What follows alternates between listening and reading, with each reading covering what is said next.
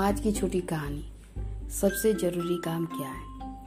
एक राज्य में एक राजा था, जो सोचता था कि सबसे ज़रूरी काम क्या है। इसीलिए उन्होंने एक बैठक बुलाई।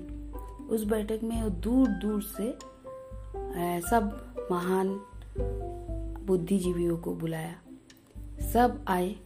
आने के बाद उनके जो को ये था, प्रश्न था, उसका सही और उनको संतुष्ट करने वाला कोई भी उनका प्रश्न का उत्तर नहीं दे पाए। तो एक एक थोड़ा बुज़ुर्ग आदमी उनसे बोला कि यहाँ थोड़ा दूर में एक महात्मा रहते हैं, उनसे जाके आप मिलिए, आपका जो प्रश्न है इसका जवाब वो दे पाएँगे। तो राजा ने बोला, ठीक है, तब हम लोग सुबह अपना भेष बदल के उस महात्मा के पास जाएँगे। ये उन्होंने सोचा और फिर सुबह दूसरे दिन उन्होंने सब अपना भेष बदल के अपना कुछ गुप्तचर के साथ वो वहाँ पर जंगल में पहुँच गए, जहाँ पर महात्मा रहते थे।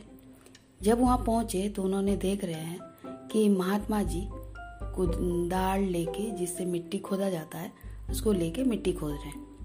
महाराज जी उनके पास जाके खड़े हुए। वो तो अपना भेष बदले हुए थे।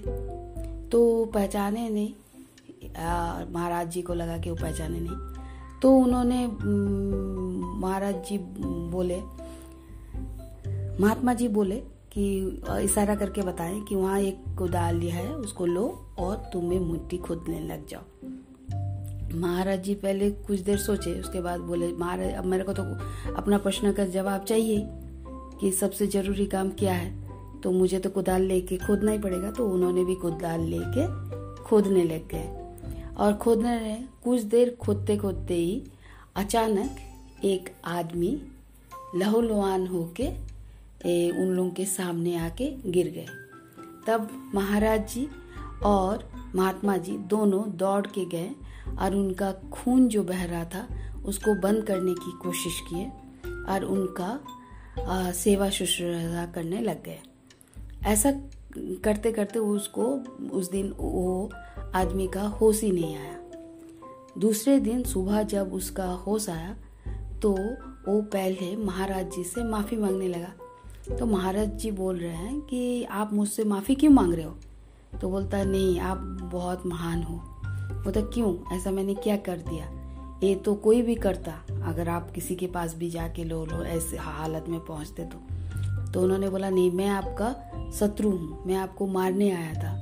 मगर आपका गुप्तचर को पता चल गई और उन्होंने मेरा ये हाल किया था। मुझे लहूलुहान कर दिया था, मगर आपने मेरी जान बचाई।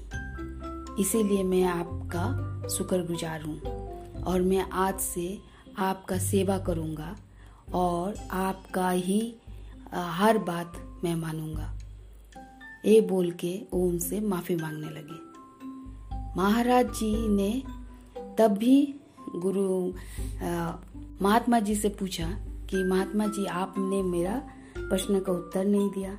महात्मा जी बोले कि अब भी तुमको, तुम्हारा प्रश्न का उत्तर चाहिए तुमको मिला नहीं? तो उन्होंने बोला, नहीं।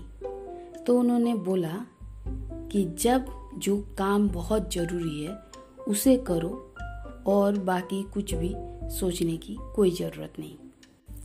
महाराज जी का दो क्वेश्चन प्रश्न था। एक था कि सही काम करने का वक्त क्या है और ज़रूरी काम क्या है? तो महाराज जी ने बोले महात्मा जी ने बोले, महाराज जी को कि जब तुमको जो काम मिले, जो ज़रूरी है, उस पल में वो काम कर दो और वही सबसे ज़्यादा ज़रूरी है।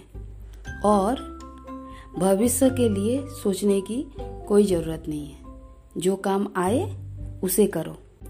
महाराज जी ने बोले महात्मा जी को बोला धन्यवाद महात्मा जी मैं आपका आ, मेरा प्रश्न का उत्तर मुझे मिल गया।